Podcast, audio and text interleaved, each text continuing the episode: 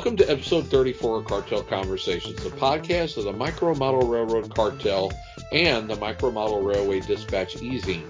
Joining me tonight is dispatch editor Ian Holmes. Well, Ian, how's retirement going? it's going good. It's going good. Yeah, as I tell everybody who asks me, you know, uh, I was born for retirement. and, yeah, at last I have uh, time to work on all the projects I want to. After shoveling all the snow around here in Minnesota, that is, you know, because we're currently like 10 inches above average snowfall for January alone, and uh, we're we're two feet above the average snowfall total just for the winter. You know, we've had. Wow. I mean, we always like record at the start of the month, and uh, there was one Tuesday where we could have recorded, and we had like eight inches of snow that day, mm-hmm. and six inches of snow the next day. Wow. Yeah, you know, 14 Aren't you glad you don't have to drive in that? oh, oh, oh, heck yeah, you know, it's, uh, yeah, yeah, days are good, you know, now you're retired, you know, it's, oh, get up, have breakfast, you know, brew the coffee, and then, then I spend time doing research. I'm doing little like bunnies right now, you know, research, which is like uh, reading all the model railway forums and websites. This is like this is research. I used to do it for fun, and now it's like it's research. you it's work.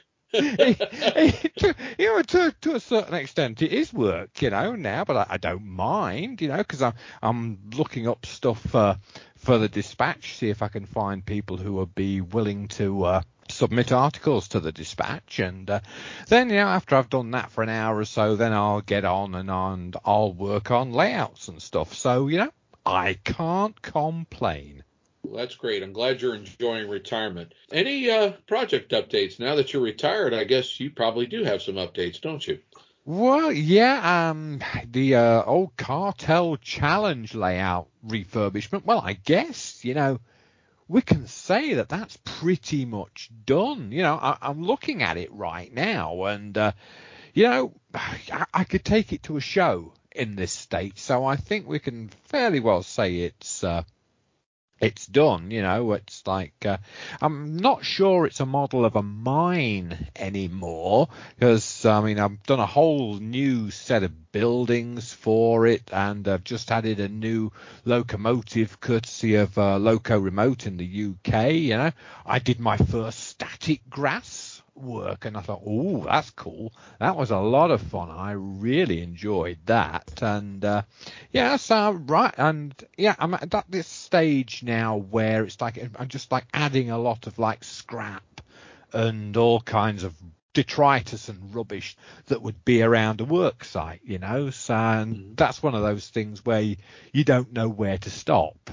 The piece that I'm really quite proud of is uh, I turned a uh, one of my Binnie Hudson skips into a, a, pile of decrepit, rusting junk, which I'm really pleased with. You know, I'm getting a chance to do a lot of things now that I never had done before. I mean, 16 millimeter scale being so much bigger, it's so much easier to do a lot of these things. So the whole layout is pulling together really nicely. I really like what I've got.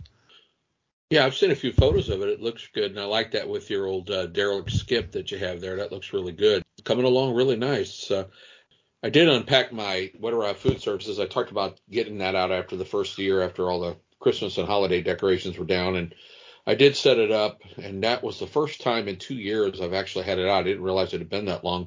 Wow. And um, I was going to go ahead and refresh the scenery, and uh, was thinking about changing the backdrop to a, a photo backdrop. Mm-hmm. But as I got to looking at it, I just decided I was going to leave it as is, uh, rethinking out the backdrop and, and doing photos and stuff. And I thought, eh, you know, I've got the painted backdrop. It's kind of that good enough effect. I'm, I'm not really worried about changing it. One of the biggest problems I have with using the foam core board for the backdrop is it does warp. Mm-hmm. I've got a method for using some uh, binder clips to hold it in place and all, but I thought, well, you know, I could get maybe some styrene and build it, or even use, uh, you know, masonite or hardboard to do that. And I just thought, I don't think it's really worth the effort to change it. I think I'm just going to leave it just as is and not worry mm-hmm. about it. And I got to looking at the static grass, and you know, I was looking at some photos, but when I got to see it up close and personal, actually the grass still looks good. It's not faded, you know, because I keep it stored and it's in a dark container. Um, you know, I don't have it out in sunlight or anything. It, it hasn't um, faded or anything like that. I think I'm just going to leave it that way and thought, well, it looked kind of good. So I played with it for a little bit and then um, had a little bit of a bulky locomotive that sort of, uh, let's put it this way, it almost went flying across the room just because I've been working on this thing and now all of a sudden it doesn't want to work. And it's funny how, you know, you do everything with it and all, and it was working great and everything. I repainted the shell, did everything with it, put it all back together. Now the thing doesn't act like it wants to run right. So it's like, you know, I, I can't win. So anyway, that sort of discouraged me. So I thought, well, you're going back up. So I packed it back up and I was checking the schedule this year for local train shows in my area and it just still hasn't been a whole lot. A lot of them are full weekend shows and unless mm-hmm. I have mm-hmm. vacation, I can't devote a whole weekend to it. But uh, a lot of the old Saturday only shows that we have in my area, they're just a lot of those events, they're not happening anymore. So I guess after COVID and everything, those uh, venues, I think, quit doing them. So the people who were putting them on must have stopped doing them. So it looks like it might be another year with no uh, shows. So well, we'll see what happens bad. with that. Yeah.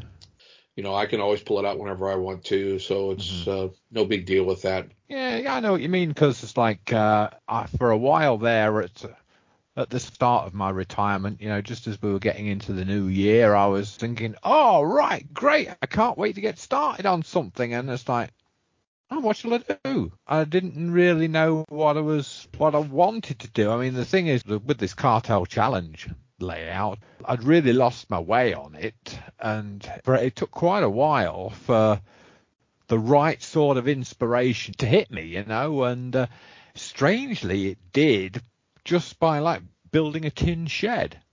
Yeah. You know, it's that's all it took. I've, I found this video um, of some guy in Germany has a, a Feldbahn railway in his back garden, and his workshop was like a, it's like a big tin shed structure. And I thought, oh, that's nice. I like that tin shed. I mean, I love the railway that he had in his backyard as well. But, but the, the shed just like hit me, you know, and that was so I started making up my own version of this workshop shed. And now that sits right at the front corner of the uh, the layout and everything just like snowballed from there. Like i say i really feel like it's done you know? It, i've passed the uh, all the figures that i have for the layout over to my wife to paint them and uh, i believe she's painting them right now or she will be later on this evening but uh, yeah it's uh, um, the pace of which the layout came on just like that was like quite surprising because for the longest time I was just like, oh, what the heck shall I do? It's now here and I'm, I've done silly things today like add door handles to doors because you can in 16 millimeter scale. You know, a door handle mm-hmm. is big and visible. So, yeah, I've been having a heck of a lot of fun with this, and uh, yeah, I, am actually wondering what I'm going to do now that uh, I've got it to this like almost complete state. I've got some Binnie skips to paint, but you know, it's Minnesota. It's minus 16 Fahrenheit out there right now. You know, I'm not going to go down to the garage and uh, the unheated garage and do any spray painting. So, so these things have got to wait until it warms up a bit. We did start up our new um, challenge build, which was our 24 hour challenge build. Mm-hmm. And that started um, right at the first of the year. And it's posted on our cartel Facebook group. And it's actually going to run through February. And it's just basically you plan on building a layout in 24 hours and you can pre-assemble your baseboard, get all your components together. If You have some structures because, you know, structure building sometimes can take a while. But basically you just pick a day between now and February and then you try to put it all together in that day. And it's just for fun. We're not doing any formal contest or anything with it. So uh, I've seen several people on the cartel group who have uh, started uh, working on different projects and all. And so that's going on right now. So if you're interested in that, be sure to go to Facebook and check out the Micromodel Railroad Cartel Facebook group, and you'll find information on there. I have it uh, pinned up there in the uh, featured or announcement section. They Facebook keeps changing the name of that. So it's at the top of the page. So if you go there, you'll find that information. Maybe I'll be struck with inspiration to uh, do something with that. It's it's the four square feet minimum. Right, and that yeah. doesn't count staging. Yep. So, so that's, that's it's just you know four square foot and see if you can build it. It's just a self challenge. It's just for fun and it's yeah. it's on the honor systems. We're not going to send out the uh, build police and uh, do anything with you there. But uh, anyway, that's going on right now.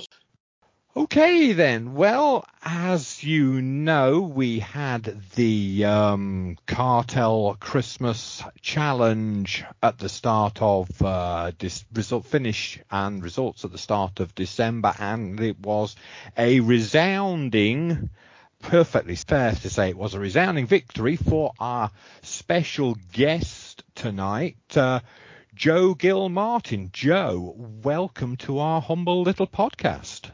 Thank you, guys. I appreciate you inviting me in.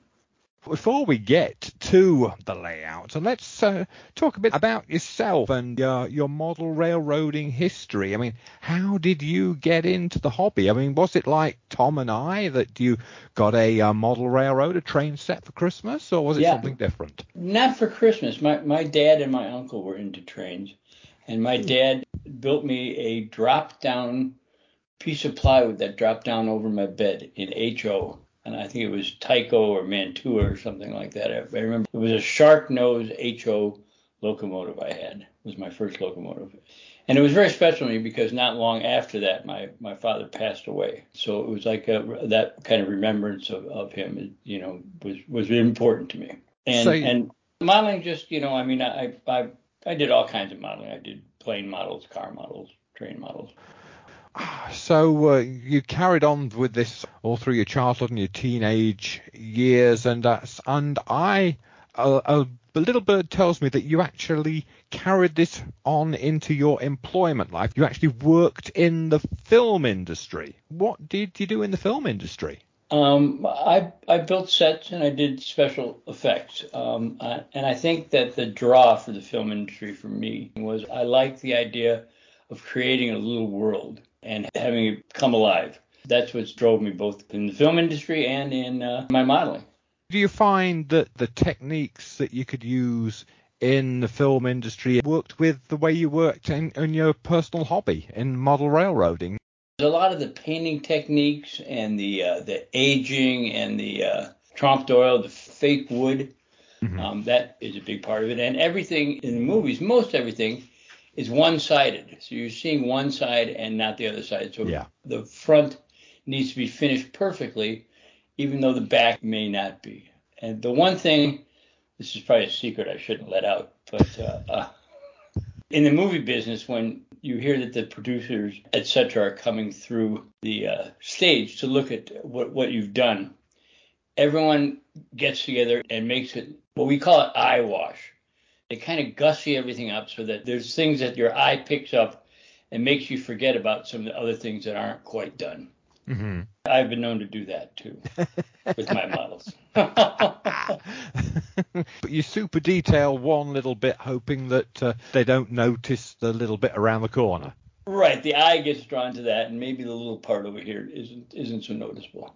Uh huh. Yes. I might have to try that. I'm, looking at my little cartel challenge layout right now. So I go, what can I work on that little bit extra to like um, divert the eye from that mess at the back? You know. ah. So you uh, worked in the film industry for how long? I've been a member of the union for 36 years. You must have um, worked on many a movie that uh, we will all know. Any of the movies that you worked on? Yeah, I worked on uh, the original Untouchables movie.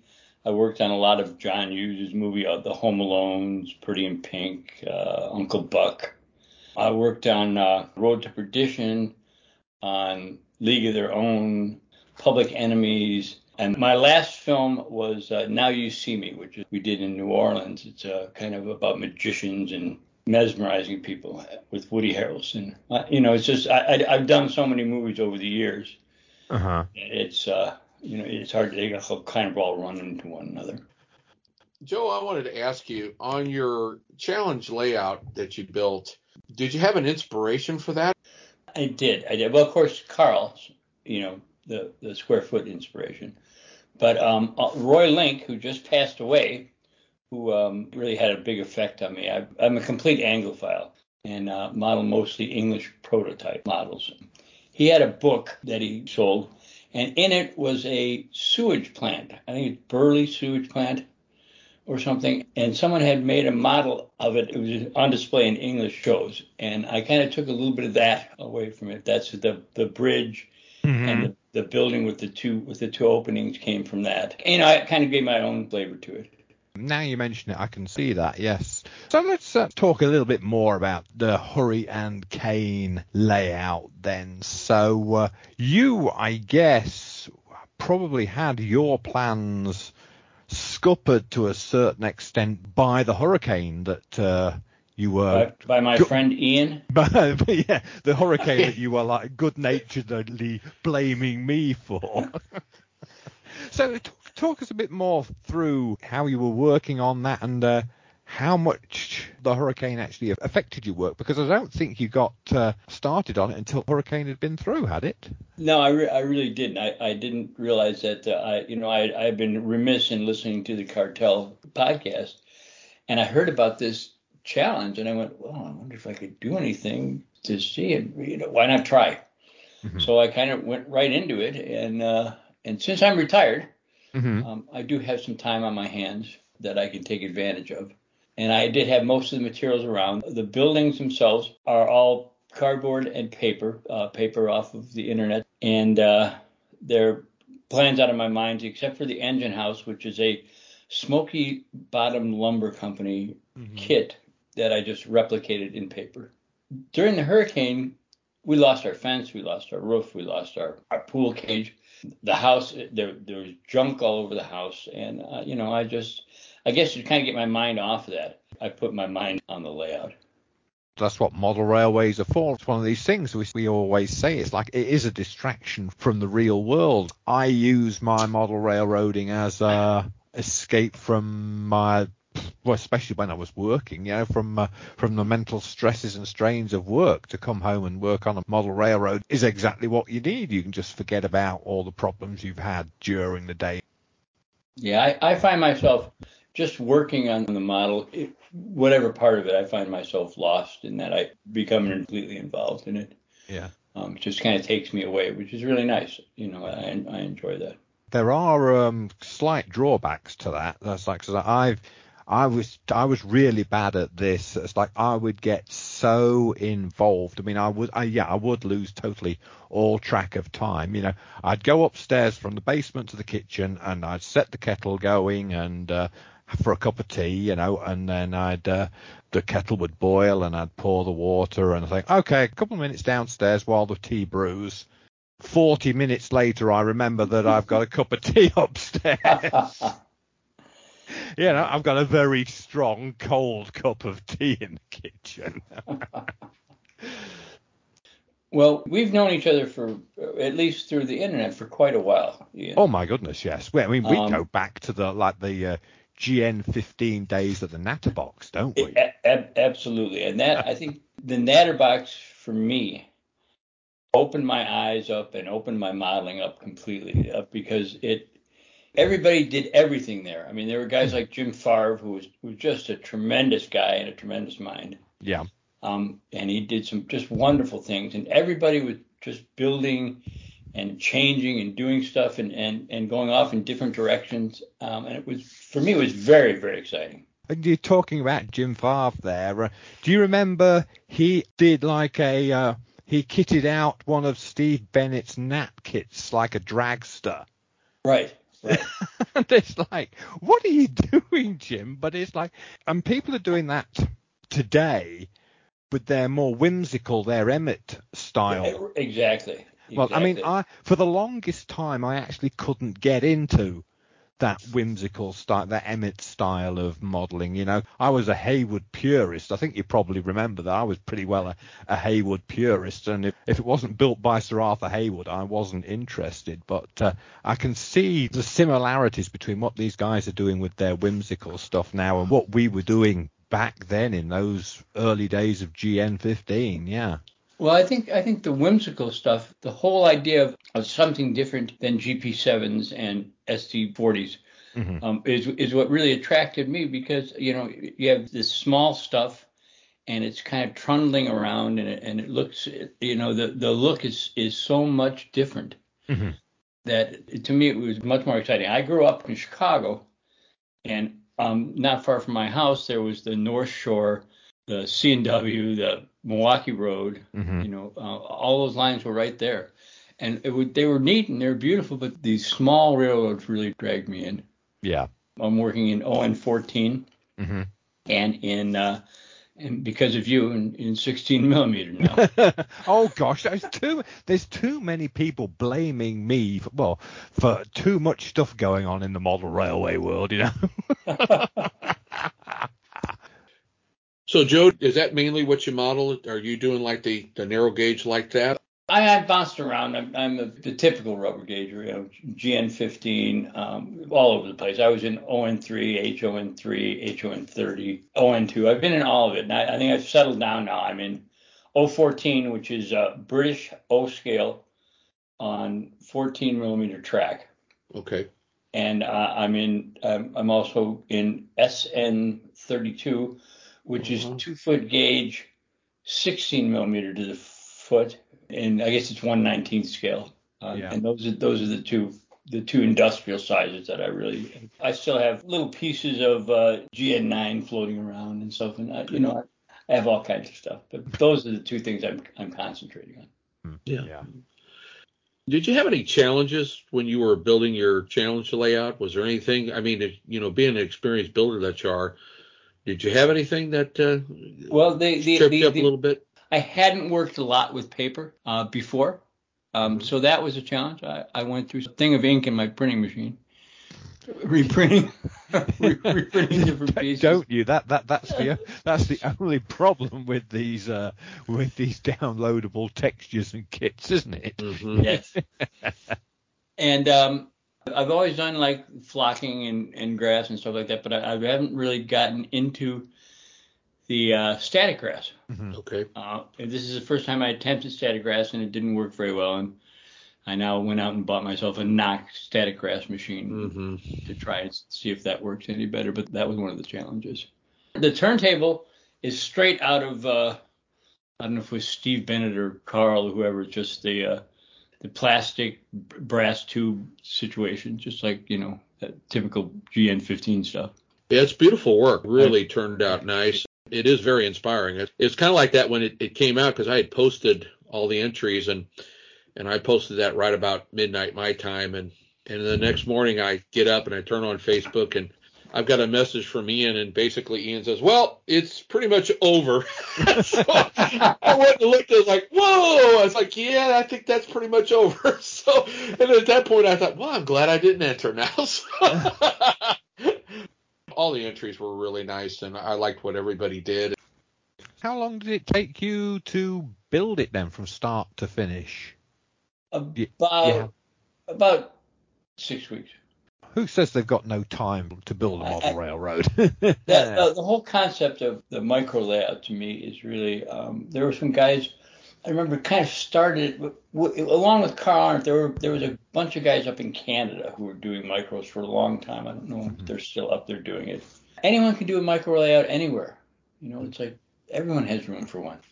The age of the basement filling railroad, I think, is coming to an end. I hope so.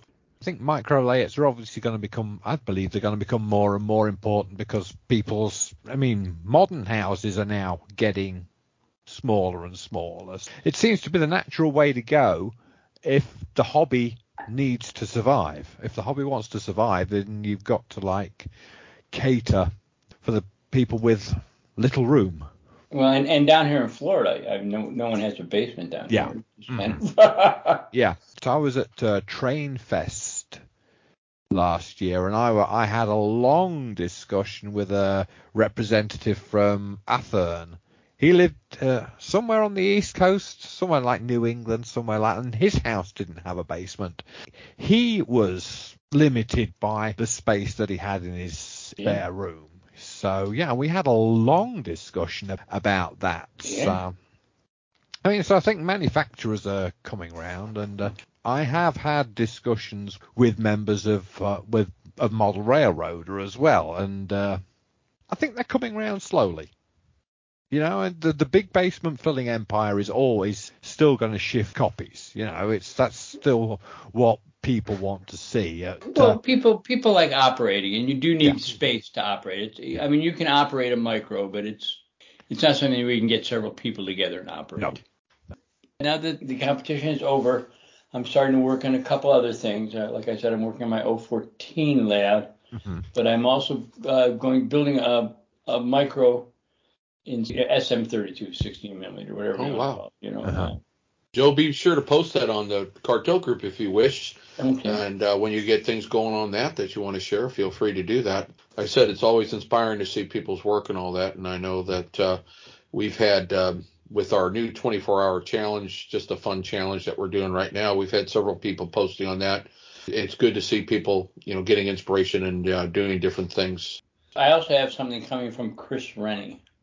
Oh. oh. what? What? Come on, you you can tell me because I'm I am Chris Rennie's biggest fan in America. I think. I mean, I, I'm looking at a hoodie and I'm looking at Amberley right now. I've got those on my layout. I mean, I love Chris Rennie's work. I think it's uh, great. It's it's accurate. It's reasonably priced, and the whole Wi-Fi idea. It's just like a whole new. It's really opened my eyes to me to a whole new way of running my layout. So what have you got? What have you got coming from Chris?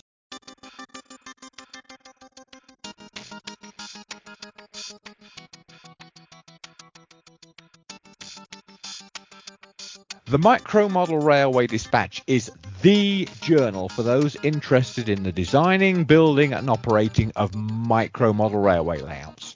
Released four times a year and full of inspirational layouts and articles, it's your gateway to the world of micro layouts. The dispatch is free and available for download from micromodelrailwaydispatch.com. There you can download the current and all back issues. You can also show your appreciation and support for the magazine's future through buymeacoffee.com. In addition, you can be placed on the mailing list to access the magazine early by contacting the editor at mmrdeditor at gmail.com. I have the new uh, little locomotive. The, the motor rail? The motor rail locomotive. Yeah. Uh, I've got one of those coming too. A couple, a couple of tip wagons and the tipper. Uh huh. And I've, you know, um, I tried printing. I, I, have a 3D printer, but it's a resin printer. And I tried printing some of the track on the resin printer, and it doesn't uh-huh. like that. So it looks like I'm going to have to get a jet printer track. When I talked to Chris, that's what he said. There'll be something with that. And I think I think you're at the battery powered thing. My Motorail Simplex um, that I'm I'm putting together from IP Engineering. Mm-hmm. Um, that's I have a Blunami unit that I'm going to put in that. Yeah.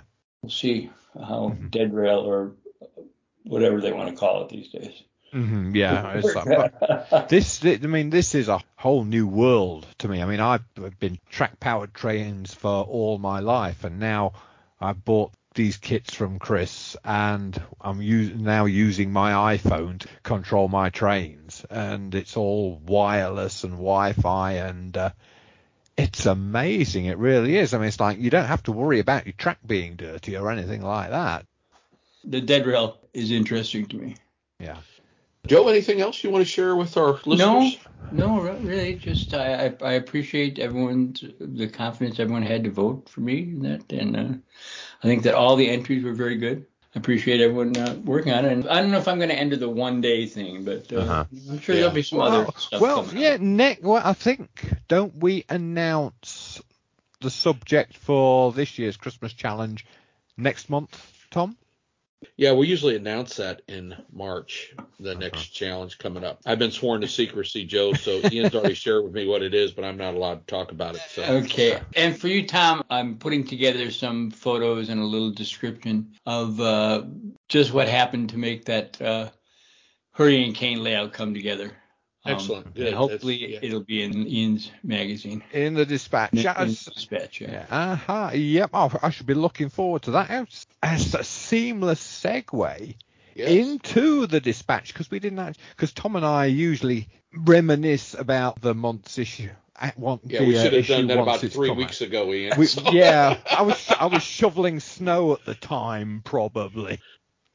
We're going to talk about the uh, Christmas edition of the uh, Dispatch. So, Ian, uh, I'll let you go ahead and take that away. What did you think of it? I mean, it was uh, a lot of hard work to put that one together.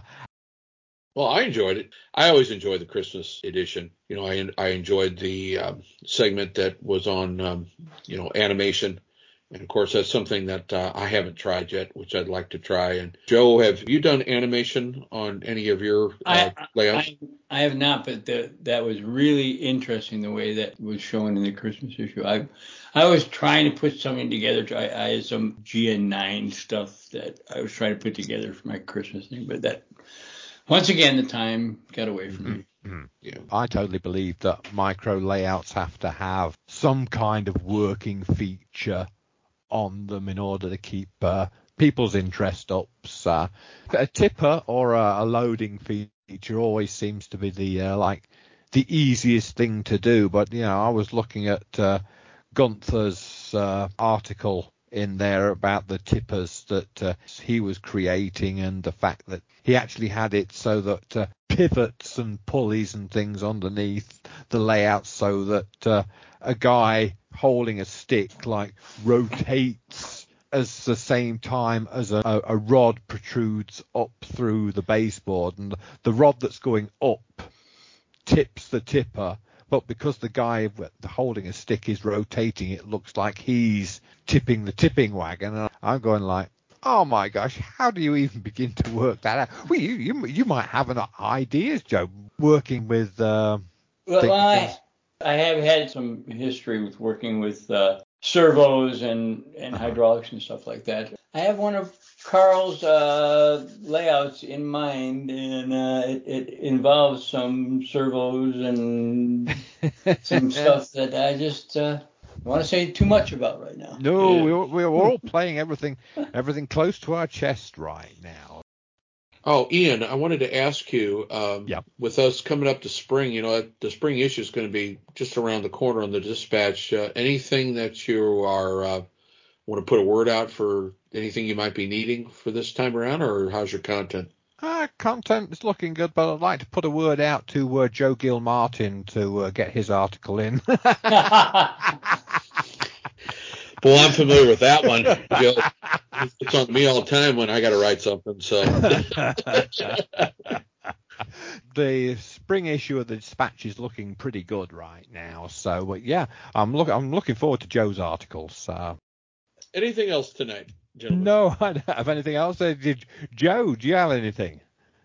Well, well, the only thing I, I want to do is thank you both for, for having this podcast, and thank you, Ian, for the uh, the cartel because uh, there's an opportunity to see so much interesting stuff there from different people from all over, and that's you know that's one of the true joys I get out of this is seeing other people's work. Mm-hmm, yeah. Joe, Well- thank you for being on tonight. We really do appreciate it. Thanks a lot for coming on, Joe. Appreciate Well, it. Thank you, guys. Anything else tonight, Ian? Gert Werbos has re-uploaded the old layoutdesigns.com website to the uh, internet after many, many years of absence. Uh, some great memories for there for me personally. You know, I submitted a couple of plans to it in, in its early days. But the thing is, as this is a site at the minute that is basically as it was back in like ooh, the early 2000s, you know, like two decades ago, 20 years ago. A lot of the mini and the small micro plans are directly back at that era when micro layout designing was like really exciting and people were doing lots of cool things. You look back at this site and you can look back at this and you can see how people's minds were working back then. So it's uh, great to uh, look at it and uh, relive some memories for personally for me and uh, people who don't know about the full history of like micro layouts, they would probably look at that. People who like complain about micro layouts being four square feet, or why can't they be bigger? You know, these people need to go and look at the old websites like that and find out what people were doing and get a feel for the enthusiasm of people designing these ridiculously small layouts, coming up with crazy ideas. Um, it's good to have that resource back. And uh, one thing it has in there is that there's a handy list of definitions of layout sizes. You know, if you like that sort of thing, of course, you know, I know some people are like label their layout as a micro layout or whatever, you know. And this uh, Emrys Hopkins, who originally came up with this site like in the, like I say, in the early 2000s. He came up with a list of definitions for layout sizes that would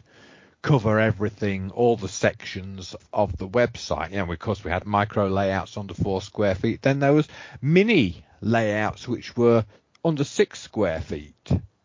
Yeah, and then there was small layouts, and a small layout would be the largest a small layout would be would be like your eight foot by four foot sheet of plywood that like model railroader would do the like the mm-hmm. yeah annual project layout. So eight foot by four foot. Medium layout would defined as fitting in something like a ten foot by ten foot room. You know, hundred square feet. You know, that would be a uh, a medium layout, and then anything above that was large. And mm. oh, they, these were all there. There was plans in all these categories on layoutdesigns.com, so it's not just for micro and small layout designers. If you have any questions or comments, please contact us at one of the following. You can email the show at microcartel at AOL.com. You can also comment at the podcast blog page at microcartel.blogspot.com. If you're on Facebook, be sure to join the Cartel Facebook group just search for the Micro Model Railroad Cartel Group. It's a private group, so you'll have to join before viewing the group content. Please be sure to answer all three questions in order to join. From Ian and myself, thank you for listening.